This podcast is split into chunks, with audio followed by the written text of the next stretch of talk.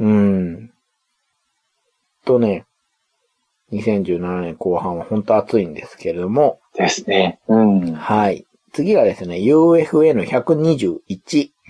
えー、1週間後ですね、2017年11月19日にオーストラリアはシドニーで行われました。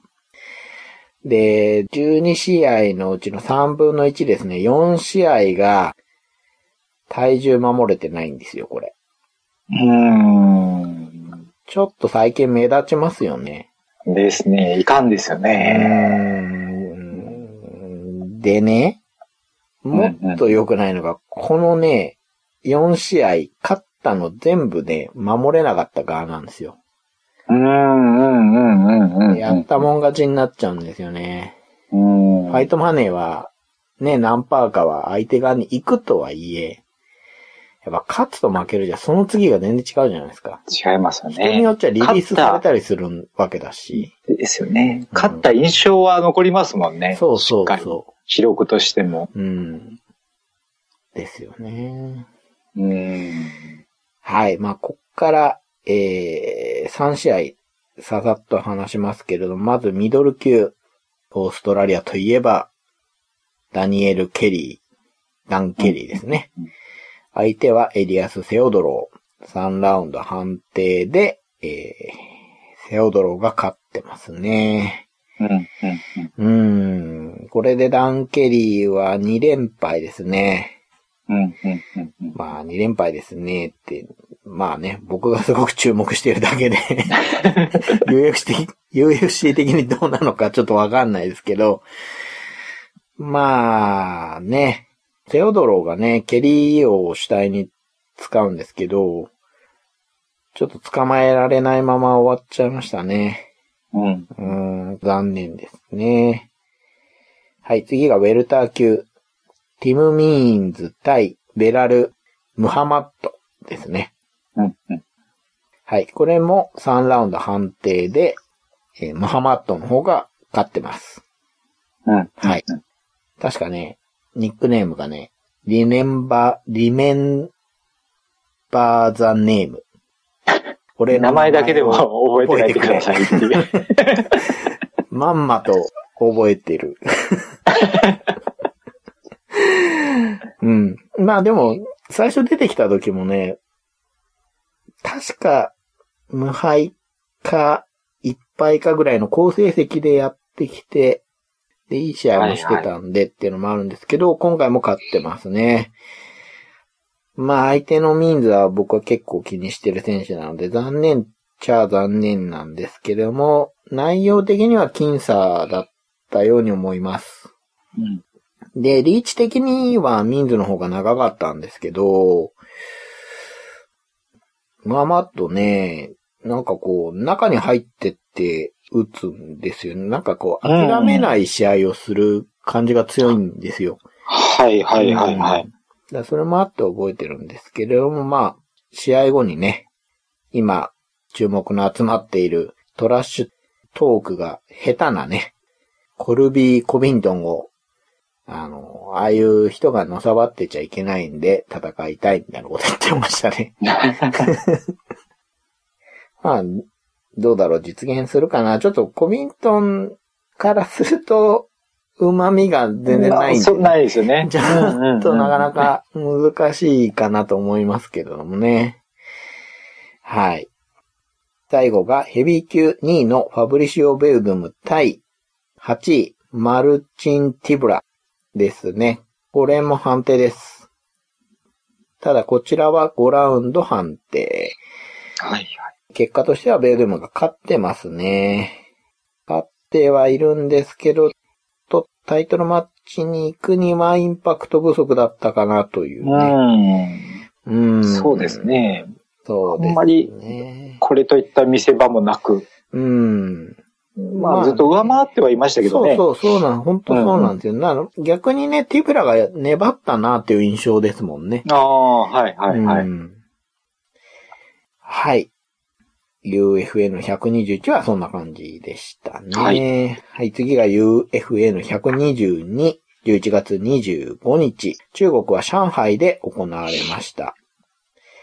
これね、すごい UFC がプッシュしてて、うん。うん。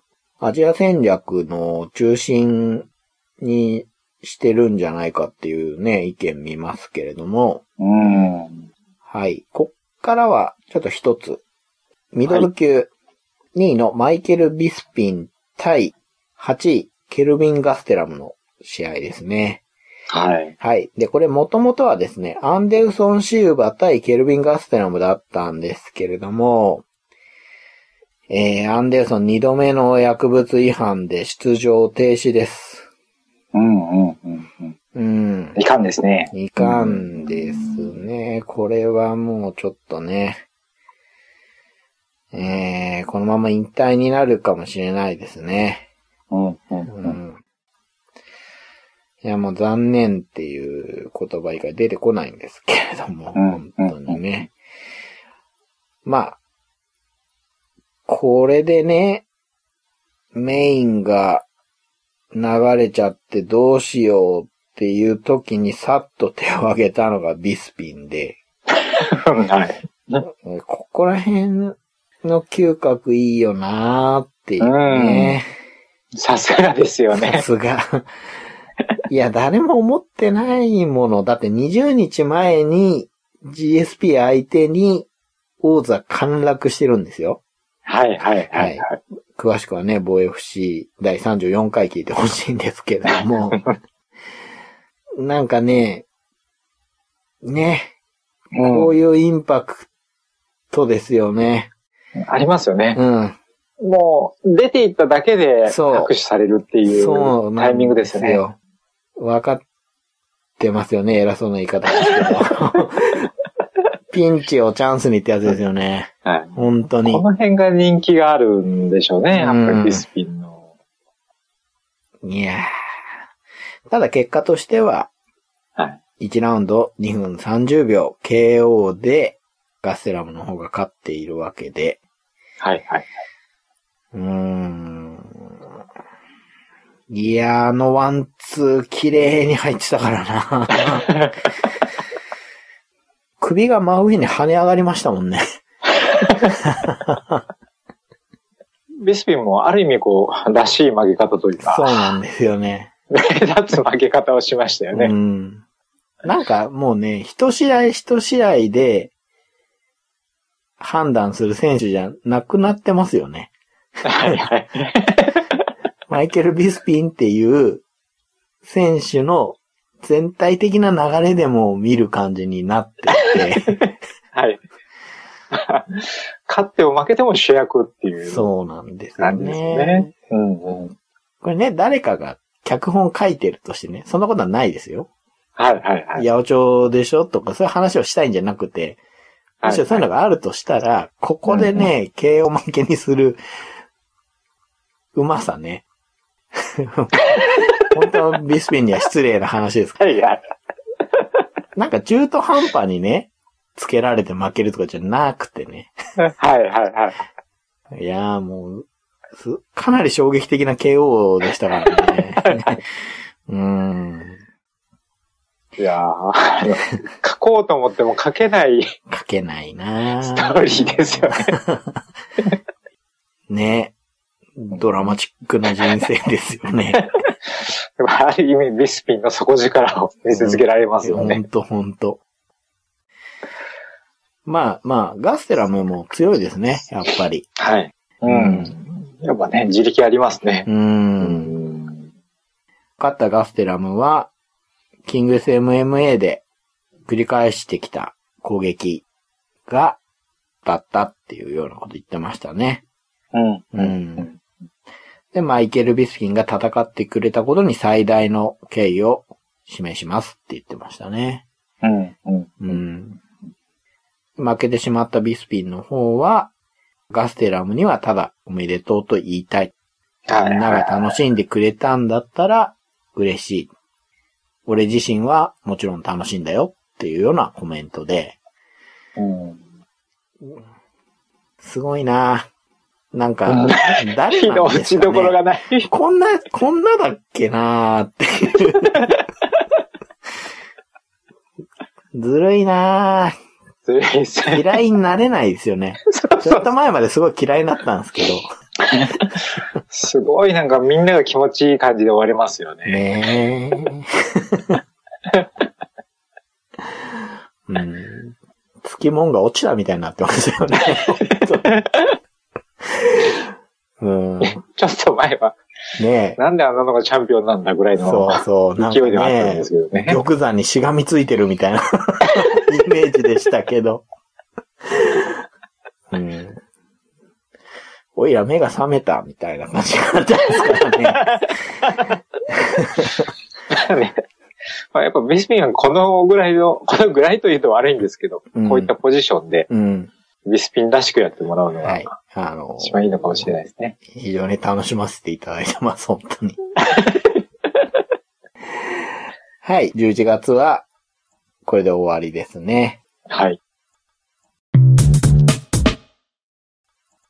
続いて12月。まあ、12月もいい試合が多かったんですけれども、まずですね、タフ26のファイナルが、えーおー12月の4日にありました。はいはい。はい。ここから一つだけ言っておくとですね、女子フライ級の王者がこれで決まりました。はいはい。はい。まあ、タフで争っていて決勝がここであったわけですけれども、本来ですね、まあ、ダークホースだったユーバンクスっていう選手と、63モダフェリ、こっちはちょっと有名なんですけれども、まあ、この二人が争うはずだったんですけれども、体調不良でユーバンクスの方が欠場となってですね、はいはい。えー代わりにニコ・モンターニョっていう選手が戦ったんですけれども、このニコ・モンターニョが勝ちまして、うんうん。うん。初代女子フライ級王座は、ニコ・モンターニョの手に渡りましたね。うんうん。はい。うん。っていうのがありまして、えー、その後、UFC218 です。はい。はい。こちらも同じミシガン州デトロイトで行われたんですけれども、ここから1、2、3、4、5試合はい。話します。これもね、いい試合が多かったんですよね。多かったですね。うん。さすがに減らして5試合ですから、本当良かったんですけれども、まず、ウェルター級15位のアレックス・オリベイラ。はい、ブラジルのダーティーカウボーイですね。うん。うん。対、えーハワイの喧嘩屋ヤンシー・メデイロスの戦いがあったんですけれども、3ラウンド2分2秒 TKO パンチの連打でメデイロスが勝ってます。はいはい。はい。これね、二人ともね、ライト級で体重守れなくて、ウェルターに上げてきたって感じなんですけれども、うんまあまあ上げてね、もう、すっかり定着してますけれども、うんうん。まあこれもう、すごいシーソーゲームでしたよね。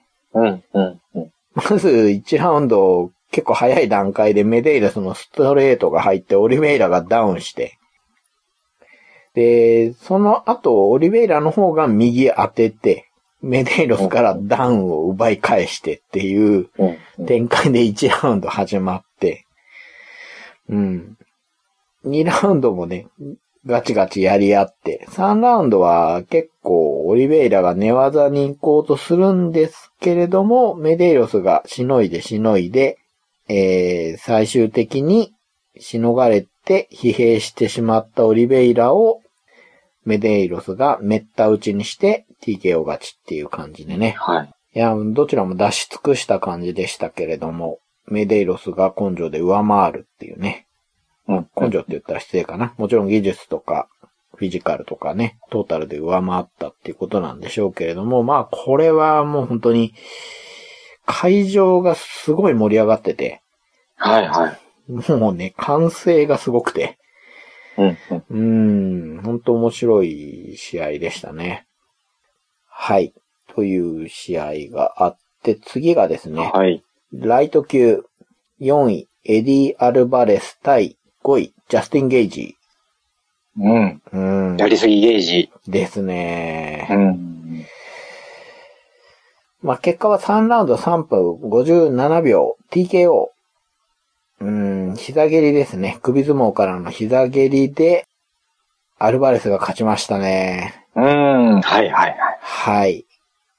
これでゲイジーは19戦目にして初めて黒星をつけました。うん、うん、うん、うん。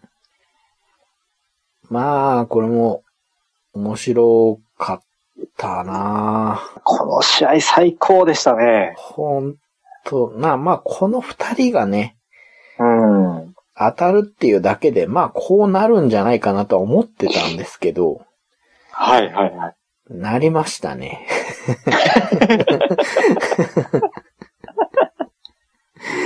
まあ、な、何が起きたかっていうと、殴り合ってたっていう話なんですけど。ですよね。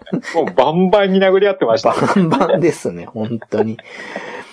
ゲイジーがね、あの、ガードを固めて、ずんずん進んでって、近距離でパンチ打って、ちょっと離れるとローをね、強振するんですけれども、まあ、あのローが効いてましたよね、あれ。うん、うん、うん。こう足流れてましたもんね。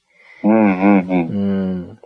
で、アルバレスの方はスイッチ使いながらボクシングしてましたね。距離取ってパンチ。はいはいはい。手数が多い感じですかね。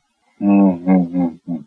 一発一発力強く打つゲージと、綺麗に動いて打ち込んでいくアルバレスっていう流れでしたけど、うん、うん。2ラウンドぐらいからアルバレスのボディが目立ってきて、はいはいゲはい。ージが失速しましたね。うん、うん、うん。まあ、この人失速しても強打を打前にち込ん前にでくるんで、あんま変わんないんですけど、うん。で、3ラウンドになったら今度アルバレスがローが来てきて動きがね、うん、だいぶ重くなってきて、ああ、い痛いんだろうなっての分かるような動きになってましたからね。はいはいはい。うん。だもんで、組んで、アッパーを打ち込むみたいなね、はいはいはい。展開が増えた中で、アルバレスが首相撲、膝を打ち込みましたね。うん、うん。もう前のめりに倒れましたね、ゲージが。はいはいはいはい。やっぱりこう、ゲージがですね、うん。まあ、無敗で、はい。ある意味こう、化け物じみってるところがあるなと思って見てたんですけど、うん。それ以上に、エディバ・アルバレスも、うん。やっぱり化け物だったんだなと思って。そうなんですよね。ちょっと UFC 来ておとなしいイメージがあったけど、はいはい。うん。いや、まあね、ニックネームがアンダーグラウンドキングじゃないですか。はいはい。まあ日本にいた時はアメリカンナックルスターでしたけど、うんうんでもそういうね、感じの試合でしたよね。うん。うん。まさに。やっぱ喧嘩させたら強いなそう。そう、そうそう、そうそう、そうなんですよ。喧嘩感がありましたね、今回。そうなんですよね。うん。やっぱこう、アルバレスすごいし、UFC もやっぱすごい選手がいるなっていうのをこう改めて思いましたね。うん。いや、3ラウンドローをね、続けて蹴られて、完全に膝ついてんのに、うん。聞いてないけどっていうアピールしてて、いやいやいや、いやいや、聞いてるだろ。膝ついたでしょっていうね。あのまあ、元気ですよね。まあ、その後ね、うん KO だって、あそこで膝が上がるんだからすごいですよね。うん。うんまあ、気持ちが強いですよね、うん二人とも。まあ、ゲイジーの方はですね、はい。本当に楽しむことができたと。ああ、かっこいい。う。うんん。自分にとっては勝敗よりも楽しむことが大切で、うん、うん、うん。今回負けたので、次はランク下の選手にね、挑発されるだろうけど、うん。まあ、誰が相手になっても戦うのがもう楽しみでしょうがないっていうようなこと言ってて、ああ、らしいですね。らしいですよね。う。うんん。まあ、勝ったアルバレスは、まあ、タイトル取れたら最高だけど、うん結、局みんなが見たいのは、うん。こういうことでしょって。うん。誰が一番凶暴なファイターなのか、それが見たいだろうっていうようなこと言ってて。いやー、こっちもかっこいいですね。うん。まあ、ちゃんとね、ゲージの対策してきてなかったら、きっと自分がやられてたろうっていうようなことも言ってましたね。ああ、なるほど、なるほど。まあ、やっぱ、あの、ボディですかね。うん、うんそうですね。うん。はい、もうね、期待通りの、まあ以上の試合してくれて、二人とも株上げましたからね。うん、うん、うん。うん。二人とも次の試合がね、楽しみですよね。誰になるの楽か。しみですね。はい。これも本当いい試合で、えー次がですね、フライ級2位のヘンリー・セフード対4位セルジオ・ペティスですね。はい。はい。えーアンソニー・ペティスの弟ですね。もう4位まで上がってますね。う。うんん。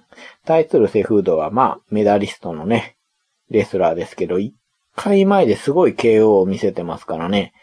はい。はい、期待して見ていたんですけれども、結果としては3ラウンド判定で、えーセフードが勝ってます。うん、うん、うん。はい。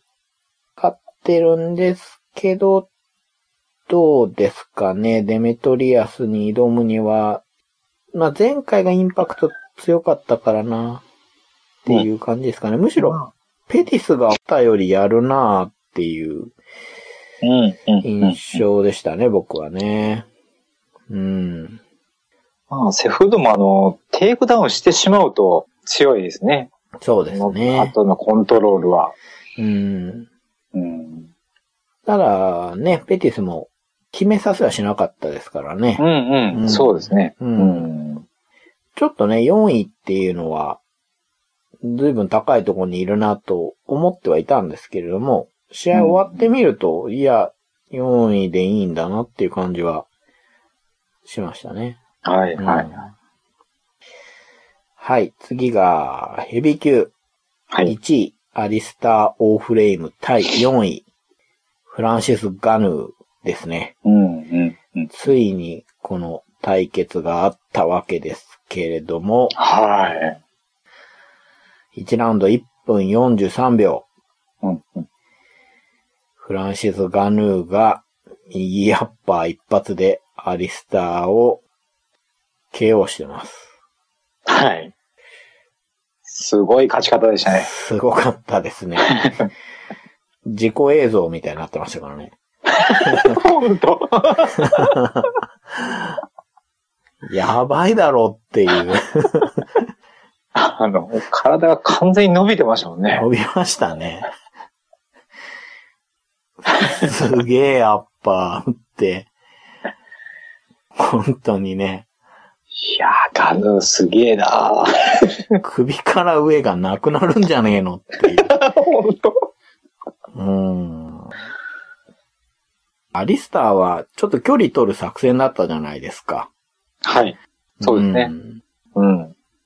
で、フェイント効かせての大振りのフックがガヌーに当たってたんですけど、まあ不十分でしたけどね。これ、食らいながら出してたんですよね、アッパー。はい、はい、はい、はい、はい。あれで失神してましたからね。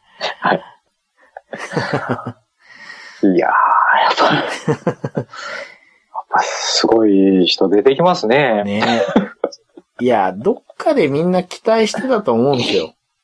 ちょっと、こう、ヘビー級も、新しい風がね、入ってきてないというか、うん、うん、う、うんん顔ぶれが変わらないなってとこがあった中で、はい。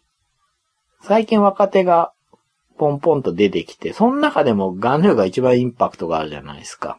はい、はい、はい、勝ちはい。方としても、存在としても、ね、体つきにしても、うん。ねそれでこの結果なんでね。一一番いいですよね。というかもう、ここの次タイトルマッチっていうところで誰にも文句言わせない勝ち方をする。そうですね。うん。もうタイトルマッチでしかないだろうっていうね。そうそうそう。こんだけ強いんだからっていう。そうですよ。うん1位の選手、しかもアリスターですから。ですね。うん。最近本当あの、距離取って、うん。しっかりこう、戦略練って勝つっていうんううんうん。展開が多かったですもんね。うん。もう全部それを飛ばしましたね。そうそう。それをぶち破るうんアッパーっていう。ね いやー拳一つでのし上がってきましたよ。本当にね。カメルーンからね、いやー、す捕ごい。食者がプレデターが やってきたなっていうね。いや、本当ね。なんか UFC ドリームというか。うん、そうなんですよね。うん。ありますよね。うん。はい、これでガヌーはね、タイトルマッチ行きますから、はいはい楽しはい。みですよね。はい、次がフェザー級王者、マックス・ホロウェイ対1位、ジョゼ・アルド。元王者ですよね。うん。の、えー、これダイレクトリマッチですよね。まあ、結果的になんですそうですね。けれども、うんうんうんはい。えー本来、フランク・エドガーが挑むはずだったんですけれども、怪我があって、急遽、アルドが挑戦ということになったんですけれども、えー結果としては3ラウンド4分51秒 TKO。マックス・ホロウェイが防衛してますね。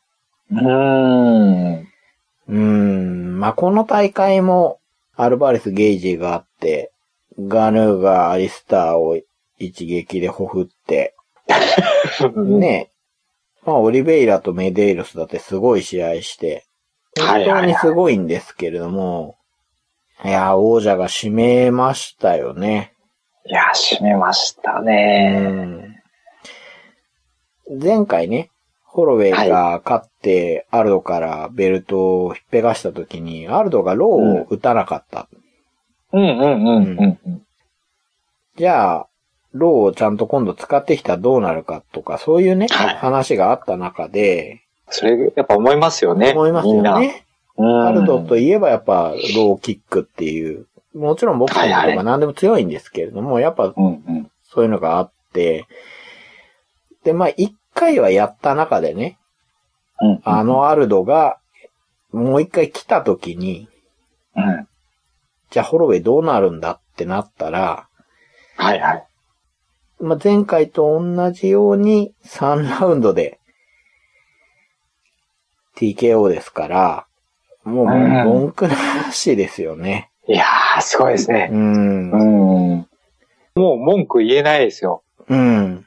そう。じゃあと本当今回アルドすごくしっかり戦ってたじゃないですか。前回以上に、うん。はあの、序盤からすごく慎重にパンチ合わせに行ってて、いはいはい。むしろ、コロウェイの方が、両手下げちゃったり、笑ってみたり、はいそれこそ挑発してみたりね挑発して、っていう中で、冷静に冷静に進めてたんですけど、ホロウェイがどんどんペースアップしていくんですよね。ここはすごいですですよね。よね。いや、アルドのいいの当たってたじゃないですか。はいはいはいはい。見た目、そんなにいかつい感じないですけど、ホロウェイってめちゃくちゃ負けん気強いんでしょうね、この人多分。でしょううね。ん。ほんと、どん、どんどん、こう、ペースアップしてって、アルドの方が必死に手数増やして対応していこうとするんですけど、うん。ホロウェイが上回ってね、なんか、決そうなんですね。、こう、一発が重いってほどじゃないんですけど、うん数で畳みかけますよね、ホロウェイはね。はいはい。うんやっぱランダ戦になったらホロウェイの方が正確でしたよね。うん。ううん。あアルド相手にあそこまでの打ち合いするんで、すごいですね。文句は言いようがないですよね。ね途中途中で、アルドのパンチも入ってるんですけどね、うんうんうんうん。止まらないもんだから、たまらず組みに行ったんですけど、潰してね、うん。打ち込んでってパウンドアウトしたっていう感じで、本当に、あのーの、格付けが済んじゃった感じがありましたね、これ。いやーそうですね。うん。なんか完全にこう、時代が動いた感じはありますよね。そうですね。う。うんん。自分で言ってましたね。新しい時代が始まったっていう。うん。ねあの、ニックネームがブレストなんですけれども、うん。うん。うん。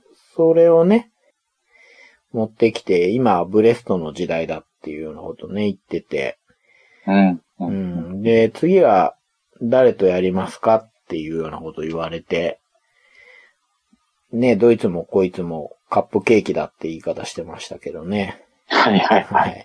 どういうことなのかな？まあ、可愛いもんだっていうことですかね。そうですよねうん。ちょっとわかりづらかったですよね。うんまあでも12連勝ですからね、今。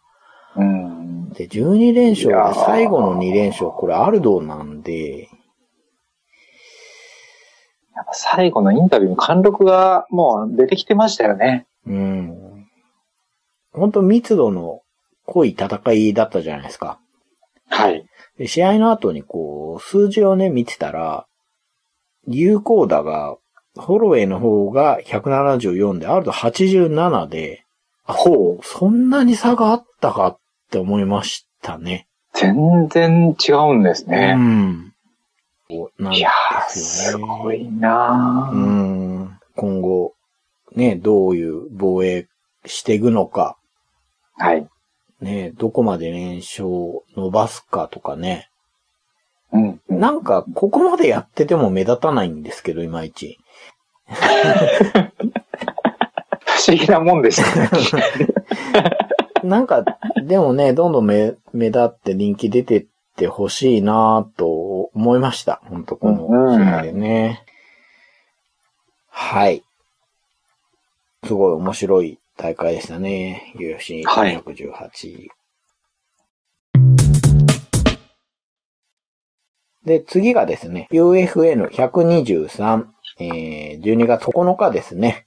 カリフォルニアで、えー、全13試合なんですけど、ここからは一つだけ話します。うん。うん。はい。フェザー級ですね。はい。カブスワンソン対6位、ブライアン・オルテガ。はい。うん。えー、結果としては2ラウンド3分22秒、ギロチンチョークでオルテガがカブスワンソンに勝ってますね。はい。はい。強い強いと思ってたんですけど、相手がカブスワンソンなんで、まさか勝つとはな。いや、勝つかもなと思ってたけど、内容が良かったですよね。いや、よかったですね。オルテガしかできないような勝ち方で、まあ、打撃はどっちかというとスワンソンの方が、ちょっと上かなって感じの展開だったんですけれども、うん。まあね、実際、どんどんスワンソンがペースアップしてって、どんどん打ち込んでいったんですけれども、あの、オルテガの方が四つに組んで、タンドのまんまで首を抱えに行ったんですよね。で。そのままアナコンダチョークで引き込んで。締め上げて、まあ、そこで1ラウンド終了したんですけど、はい。はい。めちゃくちゃ必死で、スワンソン逃げようとしてましたからね。ああれすごいなーっていうす。ごいですよね。いや、スタンドの状態から、そあの感じでこう、決めにいけるっていうのが、う、そう。ダイレクトに、、あれですよね。そうそう。こんなのありなんだなと思って。ねえ。いや、実際、スワンソンの方がね、はいは顔にも腹にも散らしてって、いい感じだったんですけど、い。はいはい。そんな感じで1ラウンド終わって、うんうんただね、あのやり方って、そうそう通じないというか、うん。ううん。ん。意表つかれてるんだろうなと思ったんですけど、2ラウンドも同じように、はいはい。捕まえにオルテガが行って、うん。で、こう、スワンソン、手数増やしてはいるんですけれども、下がるんですよね。はいはいはいはいはい。あれもね、ほんと、素人目に見てると、すごく不思議で、うんうんうん。うん。なんか、オルテガのね、すごい強い打撃が当たってるとかそういうわけじゃないのに、スワンソンの方が下がっていくなーと思ってたら、まあそこからダブルレッグでケージに押し込んで、はい。で、飛びつく感じでね、ギロチンに抱えて、はいはいはいで。スワンソン立ったままこらえてたんですけど、オルテガがね、一回外して組み替えるみたいなことしてましたよね。そうそうそう。あの、相手にしがみつきながら、うんそうそう組み。替えるっていう。そうなんですよね。普通の人は滑り落ちそうなタイミングですようね。ん。あれもすごかったな立ったままタップしちゃいましたね。うん。いや、すげえ勝ち方、ちょっとおっかないですよね。おかわかんない、おいいかない。し。あとこう、一回、はい。普通であれば、うん。グラウンドで勝とうと思えば、寝かすっていう、こう、そうそうそ動作がいるんですけど、う。うん。それなしでうん。決めれるんだったら、うん。あの、ボクシングで一発決めるのと同じようなもんじゃないですか。そうですよね。だからスタンドで決めれるっていうのはすごいなと思って。ですよね。うん。で1ラウンドでやったか、またできるんだなと。なんかで、全然うまく説明できないんですけど、本当にすごかったですよね、あの勝ち方はね。技術、うん、技術がすごいんでしょううね。ん。うん。まあ、ブライアン・オルテが、ニックネームが T シティ。はい。で、ラックベルトサーフィンチームっていうところに所属してて、ほう。うん。ヘナ・グレシーの弟子なんですね。だから、グレシー柔術の黒帯で、うんなるでなんほど。かグレシー柔術って商標登録の関係でですね、名乗れるのってはいカリフォルニアにあるグレシー柔術アカデミーだけらしいんですよ。ほう。なんか意。外とややこしいことになってる。そうそうそうそう。うん。で、MMA 戦績17戦13勝0敗1無効試合。KO が2回、一本勝ちが7回、判定が4回で、はい。26歳なんですよね。うん、若いですね、まだ。そうなんですよ。で、さっきまで話してたホロウェイがはい。26歳なんですよ。いいですね。いいですよね。うん。まあ、スワンソンベテランですけど、あとやっぱフランキーね。うん。元大時級王者ですけれども。で、フェザーに来てもタイトル挑戦してますけどね。ちょっとアルドに相性が悪いというか、ちょっと勝てない感じでしたけど、はい。う。うんん。ベテランもいて、26歳の王者と26歳の上位のオルテガと、うん。うん。うん。いや、面白いな、フェザー級と思いますね。うん。うん。うん。今後ね、オルテガどうなるんだろう。タイトルマッチは、まあ、県内ですよね。県内ですやね。ってもおかしうん確かに。くないですよね。うん。うん。うん。楽しみですね。いや、本う当すごい、すごいとは思ってましたけど。ん。うん。う。うんん。ここまでとはっていうね。うん。うん。まさに。相手がカブスワンソンだし。いや、うんもう、本当いい、すごいもん見たって感じでしたね。うん。